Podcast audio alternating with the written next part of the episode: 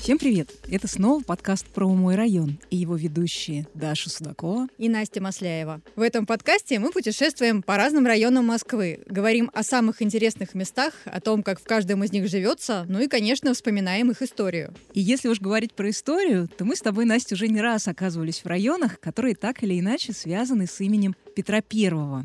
Ну, это Преображенская, Богородская, Тимирязевский и Косино-Ухтомский.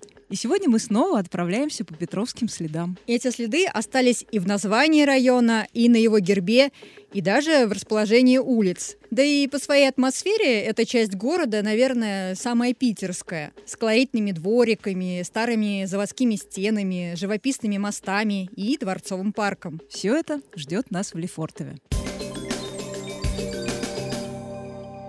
Этот район находится на юго-востоке Москвы. Его площадь чуть больше 9 квадратных километров, а живет здесь примерно 93 тысячи человек. С запада территория района ограничена руслом Яузы, а с северной и южной стороны наш примерный ориентир — это железнодорожные ветки Казанского, Рязанского и Горьковского направления.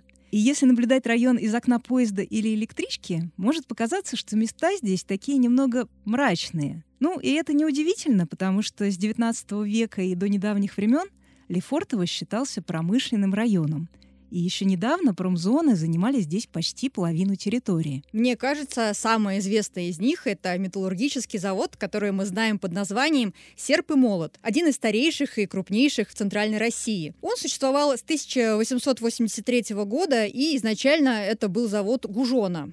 Но 12 лет как предприятие не работает, и сейчас на его месте строится огромный жилой квартал. А три года назад здесь появился парк «Зеленая река». Правда, его строительство тоже пока не завершено. Хотя уже сейчас можно погулять, отдохнуть на лавочках, позаниматься спортом и сфотографироваться на фоне удивительного моста на опорах-чашах. В этих чашах высажены деревья и декоративные растения, а под мостом разместилось общественное пространство с качелями-гамаками. Другая знаменитая промышленная зона – это Дангауэровка, бывшая слобода котельно-литейного производства Дангауэр и Кайзер. В советские времена это был завод-компрессор, и в 20-е годы рядом, на месте бывших бараков рабочего поселка, построили авангардный соцгородок. Потом есть еще завод Москабельмет и Московский вагоноремонтный завод имени Войтовича. Ну и еще одно знаменитое историческое производство в Лефортове, уже на берегу Яузы, это, конечно, завод «Кристалл». Он появился в 1901 году, после того, как государство ввело монополию на производство и продажу алкоголя. И это был самый масштабный подобный завод в Российской империи. Интересно, что нарядные здания прекрасно сохранились до наших дней, несмотря на разные модернизации в советское время и бомбежки в годы Великой Отечественной войны. А в августе этого года здесь открылся арт-кластер 1901 на Кристалле. Название отсылает и к году открытия, и ко времени, когда на заводе заканчивается работа и начинается вечерний отдых. Теперь тут устраивают экскурсии, концерты и вечеринки. Но знаешь, было бы несправедливо говорить, что Лефортово — это сплошь промзоны, которые сейчас обретают новую жизнь. Потому что в первую очередь это, конечно, места с интереснейшей историей. Лефортово существует с конца 17 века, но, конечно, не как часть Москвы. В состав города Лефортово вошло как Калининский район в 1941 году, и историческое название району вернули только полвека спустя. Интересно, кстати, а откуда оно произошло и как связано с огромным количеством военных учреждений в современном районе? Это и общевойсковая академия, и военный университет, и дом офицеров, и другие объекты. Об этом мы поговорили с Ларисой Миловидовой, экскурсоводом проекта «Гуляем по Москве». На самом деле это не самый древний район Москвы. Естественно, его территориальная удаленность от центра сказалась, поскольку располагается он за Яузой, от центра. Находится он напротив немецкой слободы. Собственно, корни возникновения района Лефортово, они в немецкой слободе и находятся. Как вы знаете, немецкая слобода — это место поселения иностранцев. И в том числе там появляется еще при царе Федоре Алексеевиче в тот самый год, когда скончался его отец Алексей Михайлович, появляется молодой, амбициозный военный, который хотел получить место и служить в России, вернее, в Москве, как она тогда называлась правильно. Был он уроженцем Женевы, звали его Франц Яковлевич Лефорт. И вот этот человек, который получил действительно место, добился, и служил он не только Федору Алексеевичу, поскольку у него жизнь была на престоле короткая, всего 6 лет, но и Василию Васильевичу Голицыну, которому всячески помогал. И вот однажды в его дом, а он был человеком общительным, гостеприимным, он знал несколько иностранных языков, и вот в своем гостеприимном доме однажды он принял тогда еще, ну, царя Венчанова, но э, на царство, но тем не менее молодого и юного, потому что разница у них была в 16 лет, Франц Яковлевич был старше, молодого царя Петра. Именно в немецкой слободе завязались их отношения, казалось, что этот человек очень многое может дать Петру с точки зрения реализации его как раз идей, да, чтобы наша страна все-таки стала такой европейской страной, чтобы появилась армия, флот. И вот как раз с армией-то и связано, собственно, появление нашего с вами района, потому что Франц Яковлевич заметил, и это было так, что солдаты, вот эти стрельцы, которые у нас были до Петровской эпохи, они стояли на постое в домах обычных местных жителей. И, конечно, в данном случае первый выборный полк, который был сформирован еще при Михаиле Федоровиче Романове, то есть при дедушке Петра Первого, он стоял на постое в селе Семеновском, это, в общем, тоже недалеко все, да. И вот он заметил, конечно, что это очень плохо сказывается на солдатах. Ну, представьте себе, что, конечно же, они занимались не тем, чем надо, и строевой подготовки у них, соответственно, не было. А это означает, что армия будет слаба. И вот для того, чтобы их дисциплинировать, он и просит у Петра организовать на противоположном берегу Яузы от немецкой слабо в зоне видимости на пустующих землях. Значит, он и просит, что вот давайте солдатскую слободу мы там организуем. И благодаря ему она и появляется. Поэтому название Лефортово, собственно, и возникает благодаря Францу Яковлевичу и в его честь и на гербе, современном, я имею в виду район Лефортово, у нас с вами симпатичный военный, потому что как раз это символ вот того самого полка первого выбранного, который тоже получит имя Франца Яковлевича. И вот параллельно появляется не только солдатская слобода, которая была спроектирована так как мы с вами привыкли регулярным способом, то есть это прямые улицы параллельные, перпендикулярно им идут переулки. Вот такая была застройка. Но рядом появляется в том числе и дом Лефорта, потому что он хотел быть всегда рядом со своими подчиненными и наблюдать за тем, как все это происходит. Плац появился там, то есть все, так сказать, как должно было быть. И Петру это все очень понравилось. Несмотря на то, что слобода вот эта солдатская в Лефорто возникла совершенно в другой части и в начале 18 XIX века, но тем не менее на развитие не принадлежавшей изначально Лефортовой территории она тоже сказалась, потому что все равно здесь, даже вот э, на улице Волочаевской, у нас сейчас есть военный клинический госпиталь располагается, да, и комплекс, который очень много раз в советское время, я имею в виду, менял там свое название, но в общем и целом вот то, как, к которому все в основном привыкли, это военный институт иностранных языков а располагается он в комплексе астраханских казарм. И появились они в начале уже 20 века, то есть вот это вот, так скажем, военная история. Началось все это в начале века 18 да, потихоньку-потихоньку так до революции и после революции тоже существовал. Поэтому военной тематики в Лефортово, конечно, очень много, так до сих пор существует. Но помимо этого, в этом районе, конечно, еще огромное количество разных достопримечательностей, и это абсолютно точно шкатулка с драгоценностями. Я бы даже сказала, не шкатулка, а прям такой вот сундук огромный с драгоценностями, потому что не только эти красные казармы, астраханские казармы, но и Екатеринский дворец или Фортовский парк, и такие шедевры конструктивизма. Это последний реализованный осуществленный проект Константина Степановича Мельникова, это гараж Госплана, рядом Дангауэровка, знаменитый район, тоже у нас с вами конструктивизм. Это, конечно же, и скрытые сокровища, которые я обожаю, такие укромные места. А вот укромные места, на мой взгляд, это территория завода «Кристалл» бывшего и примыкающий к нему такой маленький и парк, про который вообще мало кто знает, парк 1 мая, к примеру, на берегу Яузы. Это, конечно же, история единоверцев в Москве и первая как раз единоверческая община Троица-Введенская. В общем, вот представляете, вот о чем не возьмись говорить, ну вот то, что касается, конечно, истории 18 века, все это можно найти в Лефорте Лефортове. А какие современные достопримечательности есть? Например, недалеко, кстати, от Дангауэровки, от того же самого гаража Мельникова, есть Эйфелева башня. Я не очень понимаю, нужна ли она в Москве, но тем не менее, наверное, я так думаю, для кого-то это интересная достопримечательность, необычная. Эйфелева башня находится на территории завода «Москабель». На предприятии сейчас действует пропускной режим, так что достопримечательность это во всех смыслах скрытая. Ну, в отличие от более известных объектов, таких, например, как Красные казармы, которые изначально были частью Екатерининского дворца, или усадьба Лефортово с парком, где сохранилась старинная липовая аллея, беседка Ротонда, пять прудов и грот Растрелли. Памятник садово-паркового искусства был аккуратно благоустроен. Здесь проложили дорожки по протоптанным народным тропам, обновили освещение и обустроили спуски к прудам. А еще сделали комфортные детские и спортивные площадки. Кроме того, в этом году здесь очистили пруды, и их глубина увеличилась на один метр.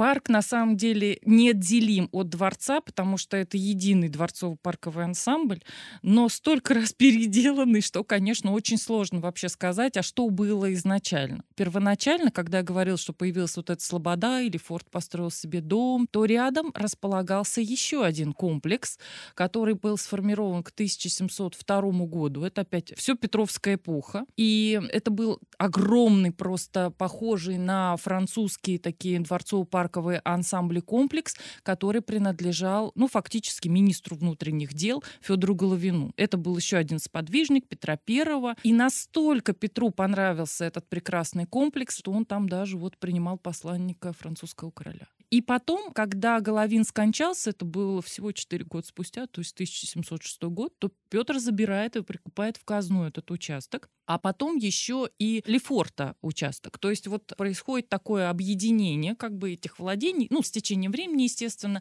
и на этом месте формируется уже благодаря еще одному замечательному жителю немецкой слободы Николаю Бидлоо, который был вообще-то врачом, но, как он говорил, что от своей работы и от своей службы я отдыхаю тем, что благоустраиваю сады, занимаюсь архитектурой, ну, как-то всем этим очень увлекался. И вот как раз ему-то и было поручено переформировать этот комплекс, сделать новый парк, новый сад, вот эти каналы, пруды, которые Петр очень любил, естественно, потому что в Голландии вдохновился все этим. После Петра приходит, ну, естественно, не сразу, но тем не менее туда Анна Иоанновна, и у нее уже свои виды на этот участок, поэтому появляется так называемый летняя резиденция, летний Анингоф, потому что зимний был в Кремле, и, соответственно, парк будет благоустроен уже немножко по-другому. Но в любом случае это будет регулярная композиции. Потом уже при Елизавете Петровне это опять перестраивается. Поэтому на данный момент в парке несколько таких вот э, как бы фрагментов, но тем не менее общая вот эта вот композиция, общий настрой такой 18 века, он вот даже в таком состоянии все равно прослеживается, потому что есть грот Растрелли, например, сохранился. А дворцов всех э, и Головинского, там и Нингофа и прочего сохранился только Екатеринский, потому что предыдущие постройки в основном были деревянными, хоть на каменных фундаментах. Посему, конечно, горели без конца. И только дворец, который был построен уже по велению Екатерины II, строился он неимоверно долго, 23 года. Огромные вот эти 16 колонн из серого песчаника, вот этот вот портик монументальный. На мой взгляд, тяжеловатое здание, но, тем не менее, шедевр да, русского классицизма, стиля, как его называют. Внутрь попасть, к сожалению, не каждому желающему возможно. И вот это, конечно, наверное, единственное, что хотелось бы изменить. Он ну, там, закрыт, да? Ну, военные до сих пор там квартируют, а вы сами знаете, что военная история это, в общем, история такая. Закрытая, да. Закрытая достаточно. Что у нас еще с вами интересного есть в Лефортове? В Лефортове у нас с вами есть еще очень интересный комплекс, который располагается рядом с парком как раз и с Екатеринским дворцом. Это госпиталь имени Бурденко огромный-огромный комплекс. Я про себя, когда так изучала историю этого комплекса, то я про себя назвала его больница двух НБ или БН, как вам больше нравится, можно так назвать, потому что все началось с истории Николаса Бидло, того же самого врача. Естественно, так как врачей у нас своих катастрофически не хватало, то его приглашают либо медиком Петра Первого, он 6 лет служит, и что-то ему, в общем, не понравилось в этой службе, он начинает проситься на родину. Живет он, естественно, в немецкой слободе, и Петр который, видимо, не хотел отпускать такого хорошего специалиста. Армия у него существует, и, естественно, нужно, э, так сказать, обеспечивать здравоохранение. И он как раз ему предлагает «займись вот этим делом, вопросом, и выделяет ему участок, и начинается строительство комплекса, за которым он сам, Николай Бидлова, следил, конечно, тщательно. И помимо того, что это была больница для военных, ну, первоначально, а потом, естественно, это все меняется потихонечку, и обычных людей тоже принимали, он еще там и сад, и аптекарский огород, э, и школу, что самое главное, то есть он готовит, ну, это называется средний медицинский персонал, назывались это лекари или подлекари еще, и помощники аптекарей. Вот это была школа, где появляется фактически полноценное такое первое поколение вот русских медиков. Бедлоо не знал русского языка, поэтому он с толмачом ходил все время. И получилось так, что, естественно, преподавание, ну, вообще любых наук было на латыни. Это международный язык общения. А кто у нас знал латынь? Да, мало тоже кто в стране. И вот из славяно-греко-латинской академии, которая располагалась на улице Никольской, молодых специалистов присылают в этот госпиталь для того, чтобы они там учились. И причем сам Николас, он был интересен чем? Он преподавал и смотрел, а как каждый человек вообще способен воспринимать информацию. То есть не было такого, что вот мы вас учим 5 лет и дальше до свидания, а насколько вы, так сказать, усвоили, это все не важно. Нет.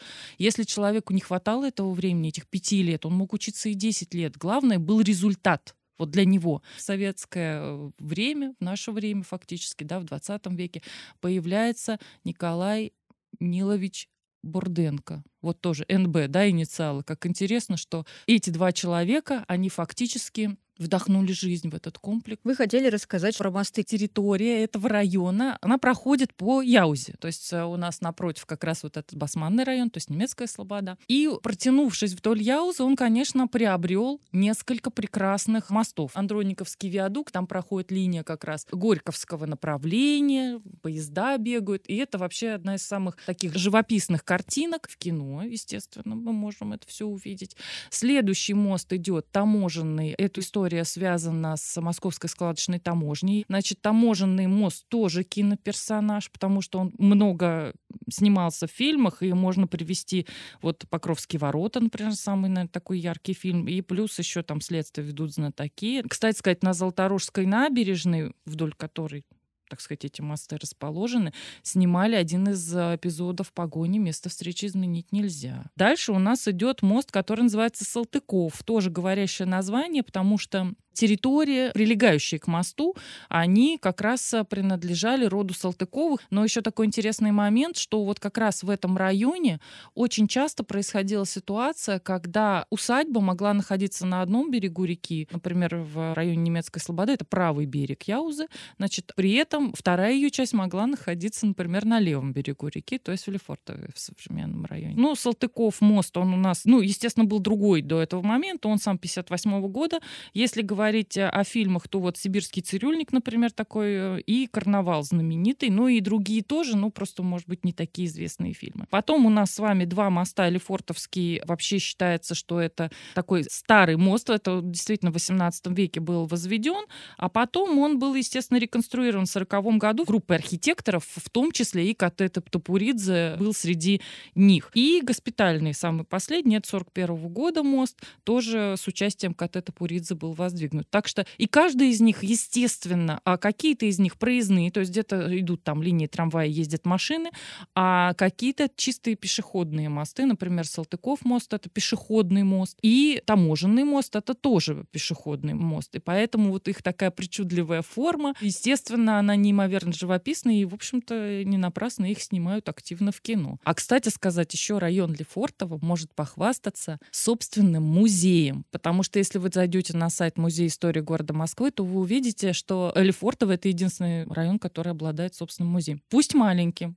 небольшим, но тем не менее он существует. А где музей находится? Музей находится недалеко от кладбища, представляете, рядом, на первом этаже жилого дома, поэтому он, собственно, небольшой. А вот противоположная сторона, о которой я начала говорить, шоссе энтузиастов, это вот несчастная Владимирка. Кстати, вот история Лефортова тоже, естественно, связана с этой дорогой, потому что ее фрагмент вот тот, который начинался от камер Калежского вала, он вот как раз проходит через его территорию. Представьте себе огромное количество людей, закованных в кандалы, с этими прутами, которые прицепляли их там по 12 человек к одному пруту. И причем их было два прута, это так называется один. На самом деле один это сверху, когда руки приковывали, и один еще внизу был, когда ноги. Да? И вот в таком виде, не подбирая людей ни по полу, ни по возрасту, ни по, главное, что по росту. И если вот умирал кто-то по дороге, а это неминуемо, потому что, представьте себе, до Сибири дойти в таком виде, да, то их только в конце расковывали, то есть ключ был у охранника, это вообще ужас был. И поэтому, кстати сказать, в том числе на этой дороге, при этой дороге, при этой Владимирке, на территории так называемого, ну, благословенного кладбища, еще одного, который не сохранилось до нашего времени, соответственно, появился монастырь, Всехсвятский женский монастырь, для того, чтобы иметь возможность помогать и подавать милостыню, и как-то помогать вот этим вот людям, которые туда отправляются. И так как это, в общем, не самая престижная дорога была, ну, вы понимаете, кто же захочет жить там из дворян вот вдоль такой дороги, да, то территория эта в XIX веке активно застраивается промышленными предприятиями. И вот как раз одно из них и даст название этому прекрасному району Дангауэровка.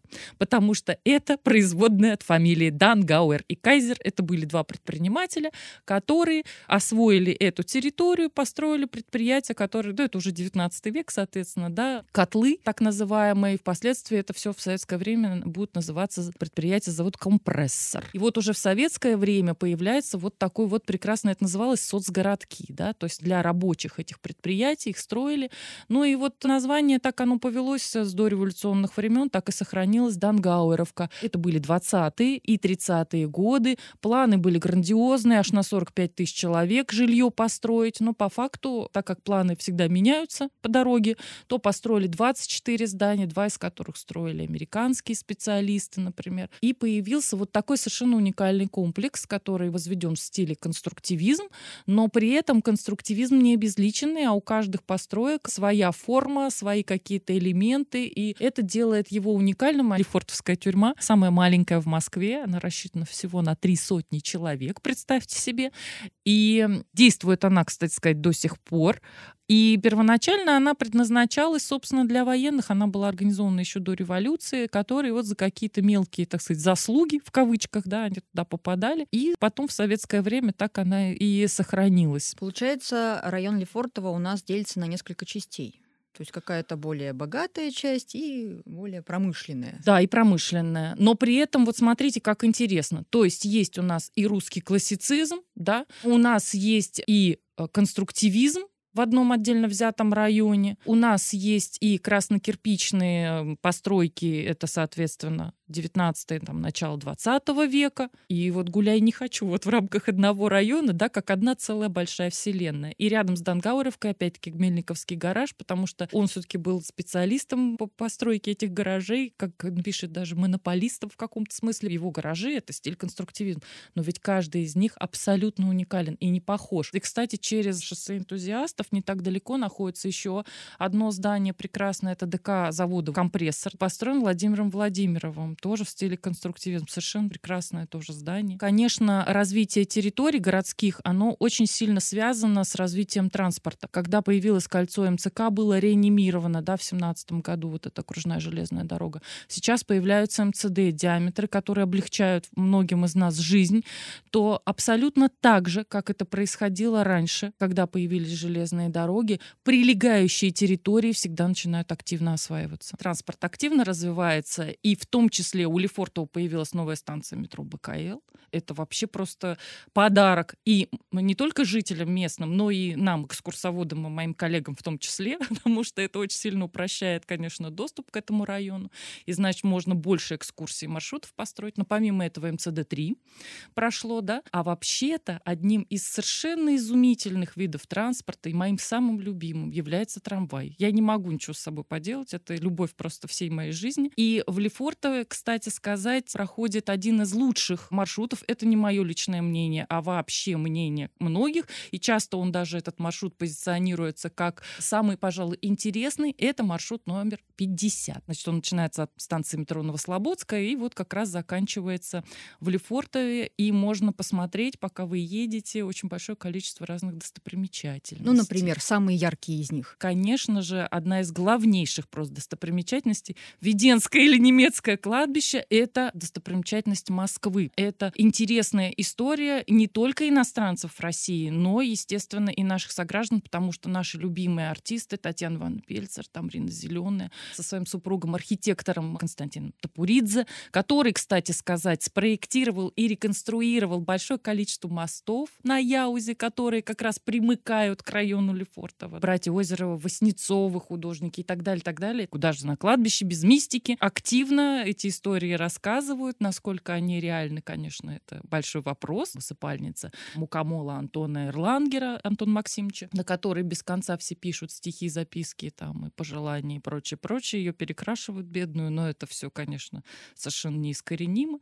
Вот все это дело продолжается, хотя самого Антона Максимовича там нет. Это вообще один из замечательных объектов, э, спроектированный знаменитым московским архитектором эпохи модерна, лучшим, наверное, Федором Осиповичем Шехтелем. Внутри мозаика Владимира Александровича Фролова, лучшего мозаичиста вообще всей нашей страны. И плюс мозаика выкладывалась э, по эскизу Петрова-Водкина. Вот вам один отдельно взятый шедевр да, в огромном районе Лефорта. Какие-то еще интересные музеи есть в Лефортове? Есть музей кочевых культур, который был создан просто энтузиастами. Наверное, не зря, что энтузиастов назвали. Появился вот такой учитель географии, который сам много путешествовал, член Русского географического общества, и который захотел рассказать, и главное, что показать. Потому что рассказывать можно долго, да, а вот когда ты прикасаешься к этой истории, то ты, конечно, ее совершенно по-другому ощущаешь. И моя дочь в свое время тоже ездила в этот музей, хотя мы не живем в этом районе, но тем не менее музей кочевых культур, он стал настолько популярен, что теперь просто попасть туда на экскурсию достаточно сложно. И стоят в очередь, да, огромное количество школьников, потому что каждый хочет посидеть то в Чуме, там, то в Яранге, то, соответственно, в Вигваме. И, в общем-то, это совершенно замечательная такая изумительная история. И если говорить об укромных местах района Лефортово, то это, конечно, вот этот кусок, это улица Самокатная, сейчас называется, раньше до революции называлась Новая Благословенная улица, и там находится единоверческий комплекс, бывший, конечно, потому что сейчас единоверия у нас нет, это просто обычная православная община, но, тем не менее, комплекс из двух храмов, летнего и зимнего, Троица Введенской единоверческой общины, он существует. К счастью, восстановили небольшой зимний храм, там совершенно изумительная дореволюционная плитка напольная сохранилась. А вообще, как вы считаете, район Лефортово можно назвать зеленым районом? Есть, конечно, вот эти бывшие плацы, которые когда-то перед там Екатерининским дворцом были, красные казармы там рядом, они превращены в скверы, но как бы чтобы вот как Лосиный остров, там Измайловский парк, таких масштабов, конечно, нет. Но, опять-таки, вот смотрите, это развитие территорий, это строительство новых жилых комплексов, все-таки оно ведет к тому, что озеленение происходит и так далее. Поэтому я надеюсь, что будет. Хотя, конечно, если говорить о дворах, то по дворам в Лефортове гулять тоже удовольствие. Ну, хотя Лефортово это и не самый зеленый район, но здесь есть несколько парков и скверов, в том числе совсем новых. Например, 10 лет назад появился парк казачьей славы с памятником донскому атаману Платову. А год спустя был создан парк воинов-победителей. На пересечении улиц Солдатская и Госпитальный вал есть сквер героям Отечественной войны 12 года с фонтанами.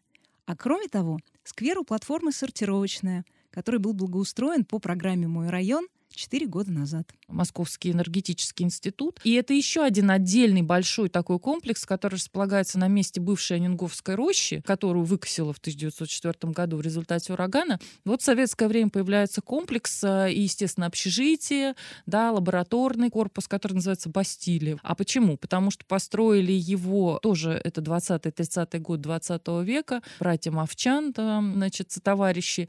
И он выглядит как круглая башня в центре, и такая, ну, типа а книжка, знаете, такая распашная, да, и вот два корпуса прямоугольных по бокам. Но вот эта башня, она такая монолитная, и окна мелкие-мелкие-мелкие по ней рассыпаны, поэтому студенты ее называют Бастилия. А внутри совершенно уникальная история. Не лестницы, а ну, такая вот горочка, да, вот такой вот пандус винтовой. Лариса, а как бы вы описали район Лефортово? Что вообще можно сказать об этом районе? Вот вместе с его исторической частью и с современной частью, вот какой он сейчас? Район Лефортово — это как вот отдельная галактика в огромной вселенной. И он на самом деле бесконечный для изучения, потому что изучать же можно не только те здания, которые сохранились, но когда ты узнаешь, что вот а было еще это, а было еще это, и вот истории и домов, и людей, которые наполняли эти дома, и их жизнь, их деятельность. И ты видишь совершенно другими глазами. Недвижимость в Лефортове пусть и не оценивается так высоко, как в соседнем Нижегородском, но тоже пользуется спросом. По данным портала индикаторы рынка недвижимости, средняя стоимость одного квадратного метра около 256 тысяч рублей. Но мы уже поняли, что в районе Зелено до центра ехать недалеко, и плюс тут есть хорошие школы и вузы, в том числе МАИ, Технический университет связи и информатики – военный университет Минобороны и другие. С дополнительным образованием для детей тоже все хорошо. Например, э, на шоссе энтузиастов находится детская музыкальная школа номер 91 лучшие выпускники которой продолжают обучение в ведущих колледжах Москвы. А для поклонников единоборств работает дворец борьбы имени Ерыгина на Авиамоторной улице. Здесь проходят тренировки и соревнования. Есть собственный музей. О том, как меняется район сейчас, мы уже упомянули в начале, когда говорили о новых жилых кварталах и арт-кластерах на месте бывших промзон. А устаревшее жилье тоже постепенно обновляется. И сейчас район Лефортово включен в программу реновации, так что на его территории расселят и снесут 40 домов на 17 улицах. А еще в феврале этого года на территории бывшего завода имени Войтовича появилась современная электродепо Нижегородская. Здесь обслуживают новые поезда «Москва-2020» большой кольцевой линии метро. Депо построили практически в центре города, в пределах транспортного кольца. Подобное депо в Москве не строили уже почти 70 лет. Про транспорт в районе нужно сказать отдельно. Через Лефортово проходят московские центральные диаметры Курско-Рижского, Ленинградско-Казанского и Калужско-Нижегородского направлений. Есть станция метро, авиамоторная, откуда можно пересесть на железнодорожную станцию «Новая». И в будущем здесь появится крупный транспортно-пересадочный узел с торговым центром и апартаментами. А еще в границах района находится станция МЦК «Андроновка» и станция БКЛ Лефортово. Про наземный транспорт мы уже упоминали, когда говорили с нашей гостьей про трамваи в Лефортове. Скажем пару слов про Лефортовский туннель, который входит в пятерку самых длинных тоннелей в Европе. Его длина, кстати, 3 километра 200 метров. Тоннель проходит под рекой Яуза и под Лефортовским парком. Это замыкающий участок Московского третьего транспортного кольца. Он представляет собой два пространства. Одно пролегает на глубине 30 метров, Второе состоит из комбинации эстакад и тоннелей. Через каждые 100 метров здесь расположены аварийные выходы. Их называют склизами. Склизы — это такие металлические конструкции, похожие на горку в аквапарке, с выходом на улицу. Они сделаны из сверхпрочного бетона, который способен вынести температуру в полторы тысячи градусов в течение трех часов. Поэтому даже при сильном пожаре люди остаются в безопасности. Знаешь, несмотря на все эти меры безопасности, мне все-таки как-то милей трамвай. И, кстати, в этом году трамвайные маршруты в районе стали удобнее. В феврале открылась восстановленная линия между авиамоторной и Семеновской, и остановки перенесли ближе к БКЛ Лефортово, так что пересадки стали намного быстрее. Если уж говорить про трамвай, то в Лефортове есть своя фишка. Здесь можно попасть на вечерние экскурсии на ретро-трамвае Татра Т-2. Это вагон 60-го года выпуска, последний в России, который все еще на ходу. Организует экскурсии метрополитен совместно с Музеем Москвы. Трамвай отправляется от исторического завода на Волочаевской улице и едет по центру. И знаешь, Настя, мне кажется символично, что мы заканчиваем еще один сезон нашего подкаста именно в Лефортове. Потому что тут действительно, как мало где еще, чувствуется связь Москвы окраинной с центром. Даш, я с тобой полностью согласна. Но, к сожалению, мы прощаемся с вами. Спасибо, что слушали нас. Если вам понравился этот выпуск, поставьте нам, пожалуйста, лайк. И не забывайте подписываться на наши соцсети, чтобы не пропустить анонсы нового сезона подкаста про мой район. Мы уходим в небольшой отпуск, чтобы вернуться к вам в следующем году с новыми рассказами про столичные районы. С вами была Даша Судакова и Настя Масляева. Пока. Пока.